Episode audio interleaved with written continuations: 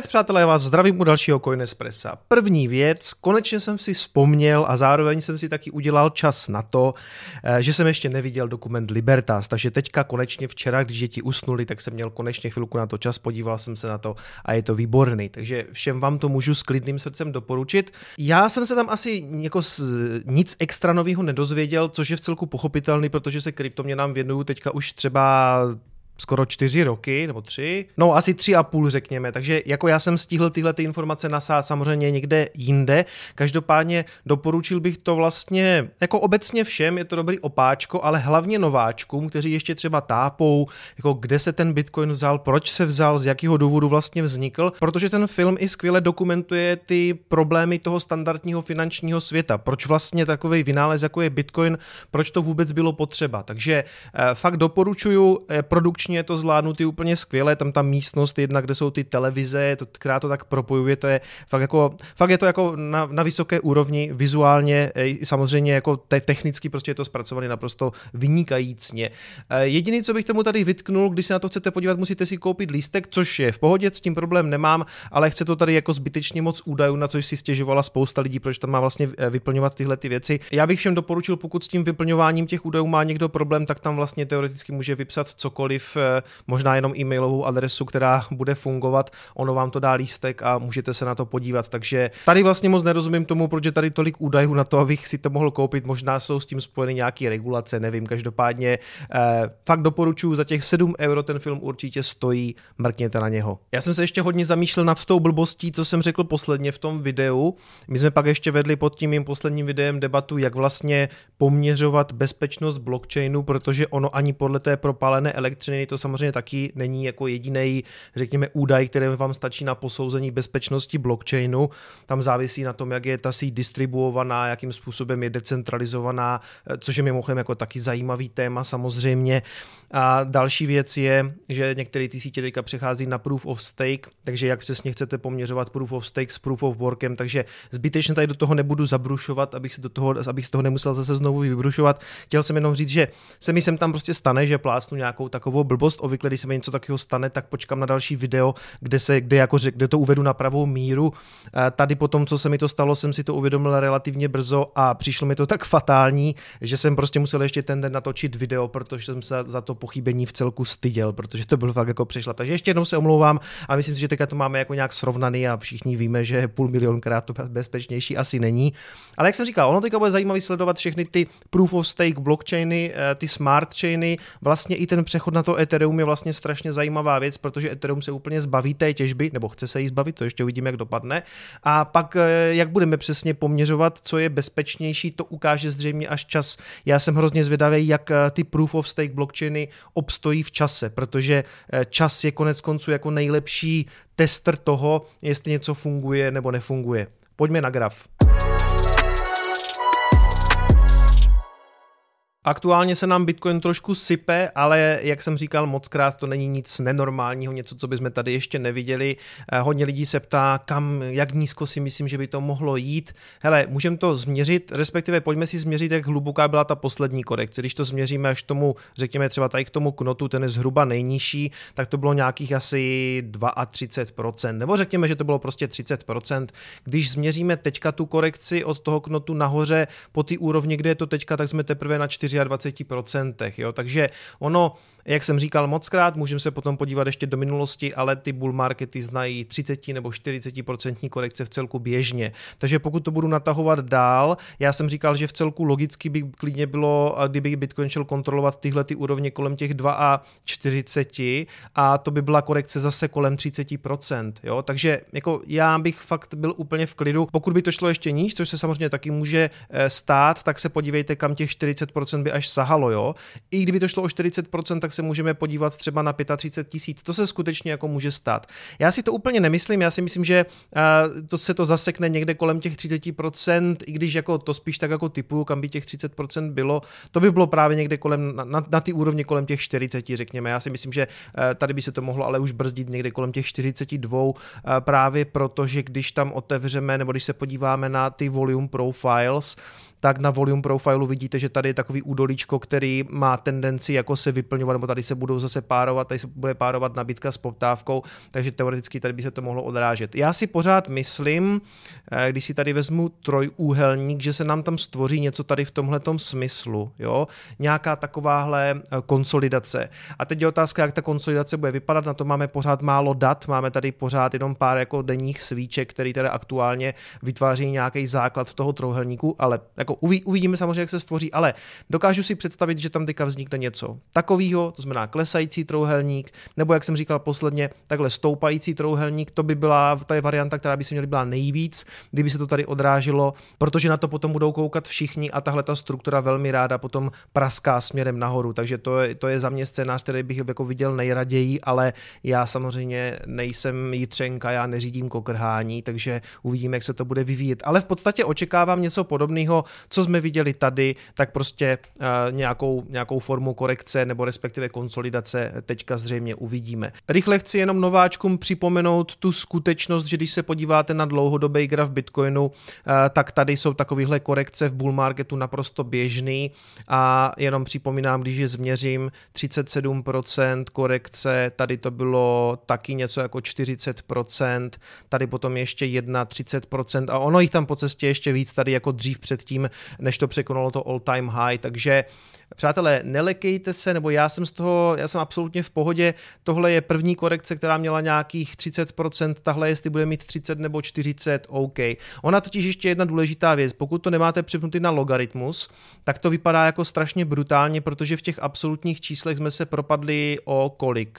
Třeba o 11, vlastně tady, tady ještě včerejší hodnota, aktuálně jsme se propadli ještě víc. Takže v těch absolutních číslech to, to číslo je fakt velký, já se přepnu zpátky na tohleto, protože ty svíčky nebo ten propad má dohromady třeba 12 nebo 13 tisíc a vy si říkáte, Ježíš Maria, to jsou strašně velký čísla. Jasně, oni to jako jsou velký čísla, ale když dáte logaritmus, který vám vlastně ukáže ty procentuální, eh, ty procentuální propady, tak zjistíte, že aktuálně tahle ta korekce je zatím menší než tato, i když v absolutních číslech to tak není, ale procentuálně to tak je. Ještě jednou připomínám, tahle ta korekce měla 31% a tahle ta zatím má 24. Takže i když ty propady na těch, na těch svíčkách jsou v absolutních číslech daleko větší, tak v procentech to větší není. A zatím je to něco naprosto běžného, takže musíme být akorát trpěliví a čekat, jak se tohle to vyvine. Mimochodem zajímavá věc, my jsme se dlouho nedívali na korelaci s indexem S&P 500 a někteří fanoušci mi psali, hele podívej se,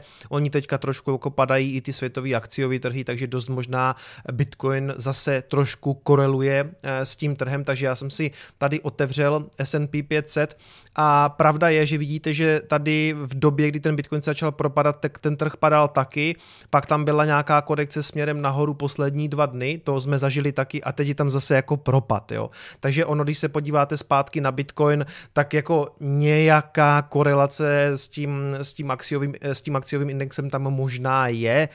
Budu to teďka trošku víc sledovat zase. Možná prostě Bitcoin částečně může být jako nervózní z toho, co se děje na trhu, ale na druhou stranu, jako na tom akciovém trhu taky běžně máte prostě korekce a vidíte, že zatím byly jako všechny vykoupeny směrem nahoru, protože money printer goes burr, takže, takže opravdu si teďka nemyslím, že by to byl konec bull marketu. Ne, myslím si, že v této fázi ještě nejsme.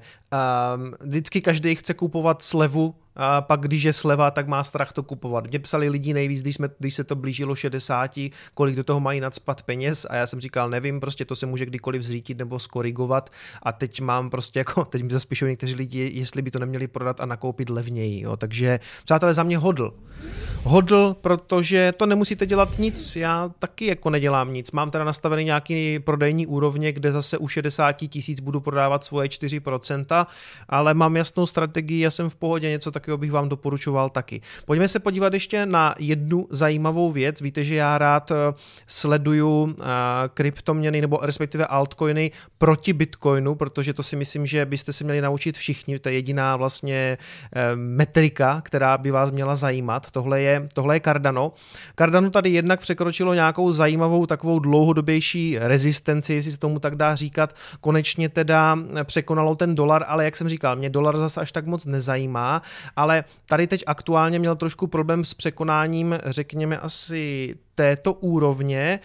Teď to Cardano breaklo a oproti Bitcoinu roste a myslím si, že ještě nějakou dobu asi růst bude, protože tak jak jsem říkal, že aktuálně se dostávají ke slovu hodně ty smart chainy, ty takzvané Ethereum killers, který právě chtějí konkurovat Ethereum, tak právě na tom Cardanu teďka nějakou dobu je to zase vidět, že i oproti Bitcoinu roste. Podobně myslím na tom třeba Polkadot, tady jsem měl u Polky nakreslenou nějakou svou šarlatánskou analýzu a skutečně tady už k tomu breaku došlo, teď je tam teda nějaká korekce, ale já si myslím, že Polkadot půjde taky a naopak právě Ethereum, Bitcoin, tam je to zatím furt bolest. No. E, Ethereum proti Bitcoinu stále ztrácí, a jak jsem říkal, já jsem podával někde na těchto úrovních, prostě si říkám, že jsem měl podávat víc, ale, ale ne, jako očekávám i u toho Etherea, že se to dřív nebo později zase obrátí a ty úrovně to zase navštíví, zřejmě to zase nenechám náhodě a něco už tady prodám a budu čekat, jak se s tím teda Ethereum popasuje, ale aktuálně to vidím tak, že všichni vidí bohužel, jako kdyby ten eh, fundament u Ethera je teďka takový, že poplatky jsou prostě vysoký, všechny ty DeFi služby jsou velice špatné použitelné a teď spousta lidí teda prchá na, eh, na Binance Smart Chain, který je teda jako centralizovaný, to, to jako je pravda, nicméně přijdou eh, ke slovu samozřejmě ty další blockchainy, jako je právě Cardano, eh, Polkadot a jiný, na to jsem zvědavý, jak rychle budou teda schopni jako onboardovat nějaký nový uživatele, případně, nebo hlavně vývojáře. A myslím si, že teď se jim bude dařit. Víceméně všem těm konkurentům Etherea, právě jako je Cardano, Polkadot, Cosmos, teď jsou nějaký ty novinky jako Elrond, Solana, Avalanche, to už jsou věci, co jako absolutně nestíhám sledovat, ale sleduje je náš host, který bude na streamu Larry Čermák, o tom si dneska ještě něco řekneme, ale ten tyhle ty věci sleduje docela dost, takže si myslím, že k tomu bude určitě mít co říct. To bylo dneska ke grafu všechno, jdeme na zprávy. No a co se týče zpráv, tak začínáme samozřejmě velmi pozitivně, protože zatímco řada retailových investorů se teďka bojí investovat, tak kdo se rozhodně nebojí je Michael Saylor, který ze svou společností MicroStrategy nakoupil za další miliardu amerických dolarů a nekoupil samozřejmě nic jiného než Bitcoin. Ohlásili to už ve středu a koupili přesně 19 452 Bitcoinů za průměrnou cenu 52 765 dolarů za jednu minci. To znamená, přátelé, že Michael Saylor jede něco ve smyslu takového DCAčka, DCA, znáte strategii postupných příkupů a taky se možná úplně nezabývá tím, jestli koupí přesně ten dip, nebo on koupil v podstatě dip, protože Bitcoin byl někde na 58 tisících a on to koupil na 52, takže on si koupil slevu. Vy nikdy nechytíte, jestli to nepůjde níž. To, že to dneska stojí 44,5, prostě nikdo nemohl vědět. Každopádně MicroStrategy aktuálně drží už 90 531 bitcoinů v celkové hodnotě 4,78 miliardy amerických dolarů, takže jak říkám, Michael Saylor se toho rozhodně nebojí a nakoupil si krásný dip, i když prostě pár lidí Pořád někde slyším, že uh, naopak Michael Saylor a MicroStrategy už budou prodávat, že to výhodně koupili a teď to nahází retailu na hlavu. Uh, Nevím, kde se tenhle ten názor bere. Nechci tady úplně Michaela Saylora vynášet do nebe, protože pár lidí jako z různých důvodů třeba jako varuje, OK, ale pravda je, že z těch jeho vyjádření skutečně plyne, že on chce držet dlouhodobě. On sám říká, že chce držet 100 let. To je samozřejmě otázka, jestli vůbec za 100 let o tom bude jako rozhodovat Michael Saylor.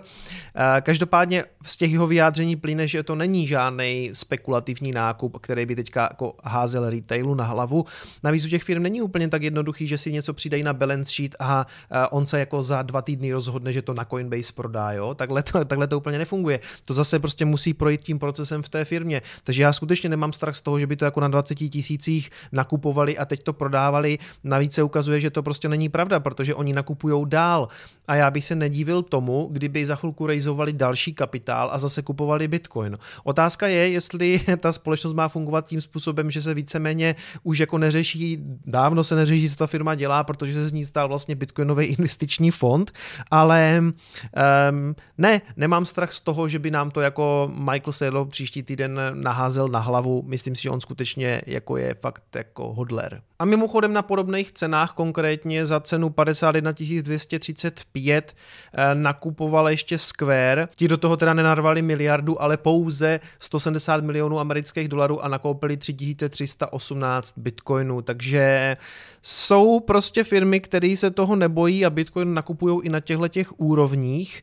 Eh, jednou si třeba budem říkat, že i tyhle ty úrovně vlastně, eh, že, že i na těchto těch úrovních byl levný Bitcoin. Pojďme dál.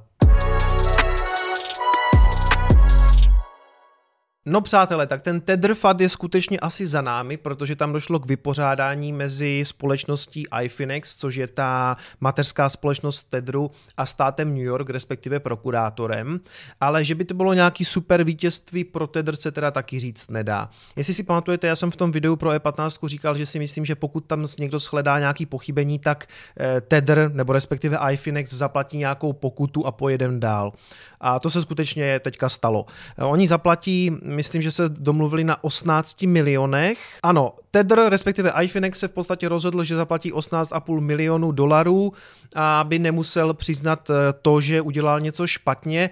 Nicméně, když nahlídnete do těch papírů, které k tomu vyšly, tak eh, chvilka má to docela slušný průser je, nebo to, co se tak víceméně očekávalo, že ten Bitfinex, eh, na chvilku se vzali prostě peníze z Tedru a zalepili se tím nějaký průser, co má Bitfinex, protože přišel o nějaký bitcoiny a v tu dobu to bylo 850 850 milionů. A my si teďka můžeme říct, 850 milionů to není tak strašný, protože aktuální tržní kapitalizace Tedru už je snad někde přes 30 miliard, takže jako, to je jako relativně malý číslo, jenže ono k tomu došlo v době, kdy zdaleka Tether nebyl tak velký a bohužel z toho teda vyplývá, a tady někdo tweetnul pod ten oslavný tweet, co, co Tether dal, jakože všechno za ně má, vypořádali se, ničeho jsme se nedopustili, zaplatili jsme 18,5 milionů, i když jsme se ničeho nedopustili, jo, to už samo o sobě jako smysl nedává, tam skutečně to šlo jako tady k tomu mimosoudnímu vypořádání, aby byl jako klid, aby bylo ticho.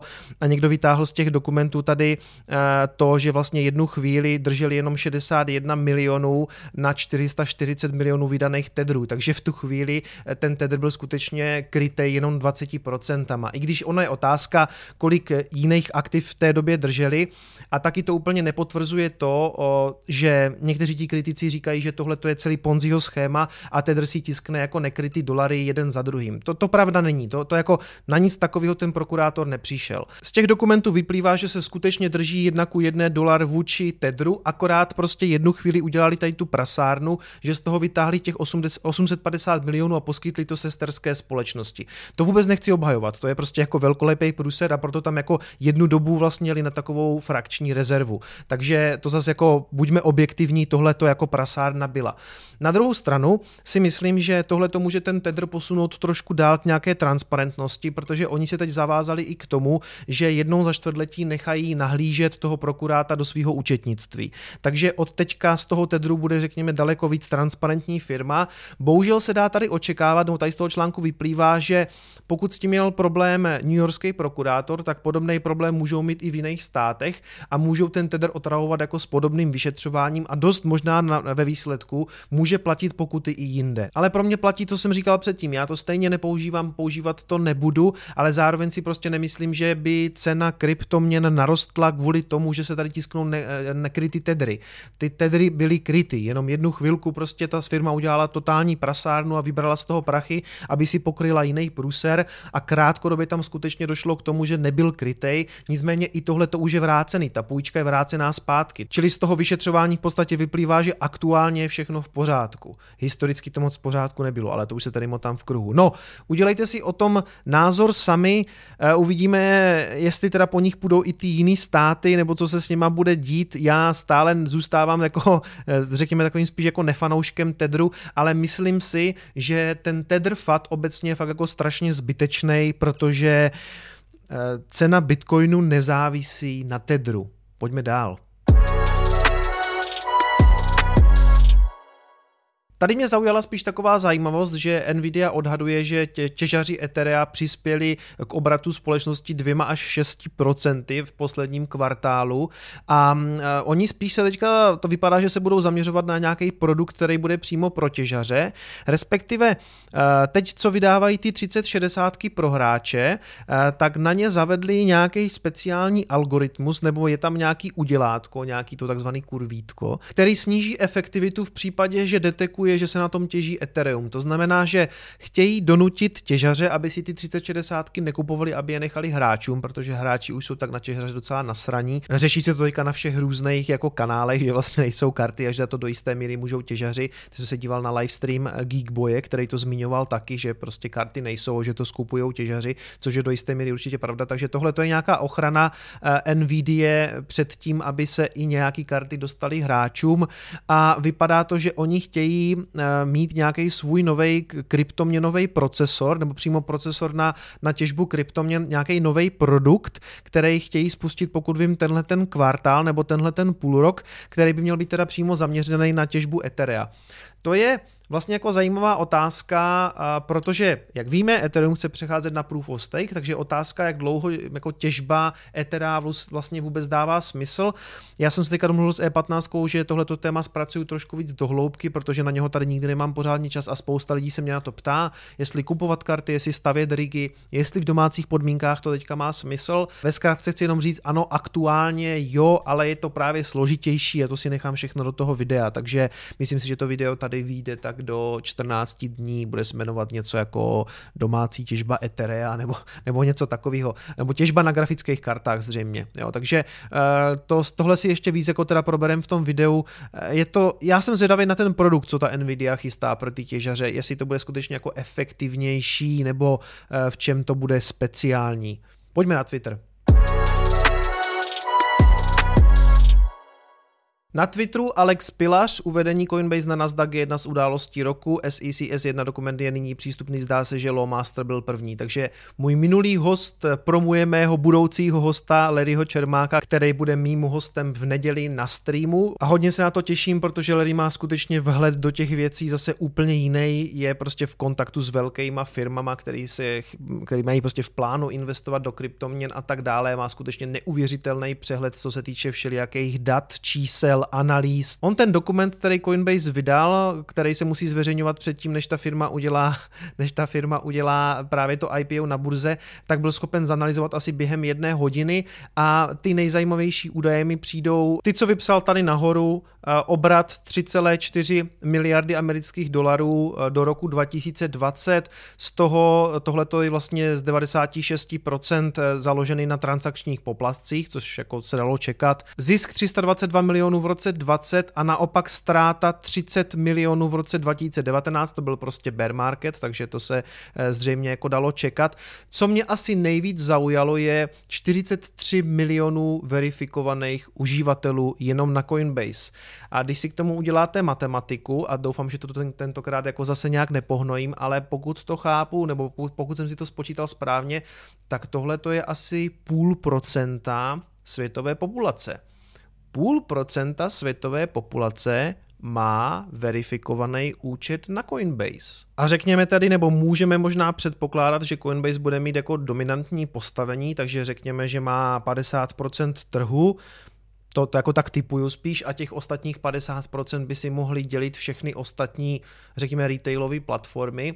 To by v praxi znamenalo, že aktuálně 1% světové populace drží nějaký kryptoměny. To mi přijde docela hodně. Já jsem očekával spíš míň. Já jsem očekával tak dohromady, že by to mohlo být právě třeba 0,1% až půl procenta a ono se ukazuje, že prostě tady to úplně neoklamete, protože Coinbase eh, vyžaduje ty, ty KYC data občanky, 43 milionů lidí má účet, otázka, kolik z nich teda jako už drží nějaký kryptoměny, a to číslo je velký, to jako, to musím, musím říct, že mě jako docela překvapilo. Jinak tady těm datům, hlavně z toho finančního úhlu pohledu se samozřejmě věnovali i ty velké magazíny, jako je Coindesk, vidíte, že tomu udělali i takový ten klasický jako breaking eh, žlutý, žlutý proužek s tím, že ty eh, finanční výsledky jsou aktuálně teda veřejný předtím, než eh, Coinbase bude zalistovaný na americkou burzu. Konec konců už teďka se to dá obchodovat na FTXu jako Coinbase pre IPO shares, takže je to nějaký takový eh,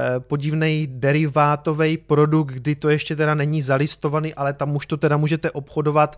Nevím, nepoužívám FTX, eh, je to na zvážení zase každýho z vás, jestli do toho chcete jít.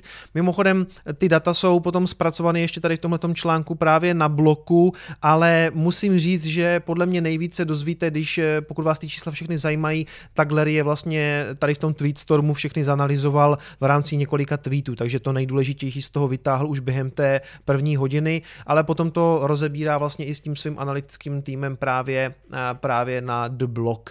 Ale možná se tady k tomu tématu dostaneme i spolu na, na streamu v neděli, ještě jednou připomínám, Larry Sherman bude mým hostem, ale těch témat je strašně moc, takže nevím, jestli se dostaneme přímo i na Coinbase, který teda brzo bude vstupovat na americkou burzu. Máme tam těch témat skutečně jako hodně a času bude spíš málo. Tady se CryptoBobby podivuje nad tím, jak takový ti perma medvědi bitcoinoví jako Shiv, Nuriel, Steve Hanke a tak dále pořád vlastně dostávají prostor ve vysílání, protože většina z nich od roku 2013 prostě bylo prokázané, že pravdu nemají, respektive když si to pustíte, když si teďka pustíte třeba to poslední vyjádření Nuriela Rubiniho, to má jako pořád víceméně stejné argumenty a mezi tím prostě ta cena neustále roste jako v násobcích, desetinásobcích, stonásobcích a oni pořád říkají to sami a on tady říkal, že je to úplně jako totální clown show, no, mně to tak přijde taky. A hlavně dostávají se ke slovu vlastně pořád ti stejní lidi, kteří mají jako pořád stejné argumenty, no a evidentně jako asi neúplně platný teda, no, když cena furt roste. Ještě nakonec malinko skočíme vlastně zpátky na graf, protože tady Plan B, uh, už je to trošku starší, už to je z nějakého 18. února, ale srovnává ty jednotlivé cykly, samozřejmě na logaritmickém grafu, protože jinak to smysl nedává. A tady vzal vlastně půlení, ten světle modrý vývoj je 2012 až 2016, ten modrý, ten tmavý modrý je 2016 až 2017 2020 a ten červený je ten aktuální vývoj. Takže když si ty jednotlivé bull markety srovnáte, tak aktuálně jsme někde, eh, co se týče toho průběhu, mezi těma jednotlivými bull marketama, takže děláme jakýsi takový průměr.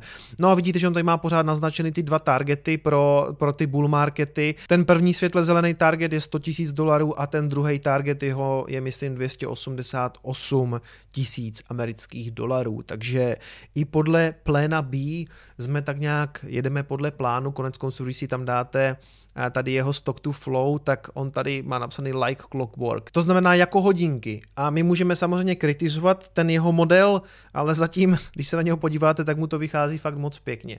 Přátelé, na závěr jsem chtěl říct, eh, jak i v Novi jsem tam někdo udělá nějakou písničku nebo nějakou takovou vtipnou kompilaci hudební, tak eh, mně už se to stalo taky. Dostal jsem od fanouška takový dárek k narozeninám Bitcoinového kanálu, poslal mi písničku, která se jmenuje Bitcoinový kanál, takže na závěr závěr se tentokrát rozloučíme touto fanouškovskou písničkou a já Kryptusovi moc děkuju. Mějte se hezky, uvidíme se na streamu v neděli. Čau. Když přijdu z práce domů, hned posadím se k tomu. Nejdřív kouknu, co dělá cena. Jestli je nebo není nějaká změna a i když Bitcoin zrovna trochu padá, mě to přece nepoloží na záda. Protože jsem se dávno rozhodl, že ho mám stejně všechen nahodl a nahodl a nahodl. Protože koukám na kanál Bitcoin Konelika Tam dává kicon dobrý rady nám a my se poradí. Mám rád kanál Bitcoinovej a nás Konelika nás vzdělává, baví a ještě vydělám, vydělám, vydělám, vydělám.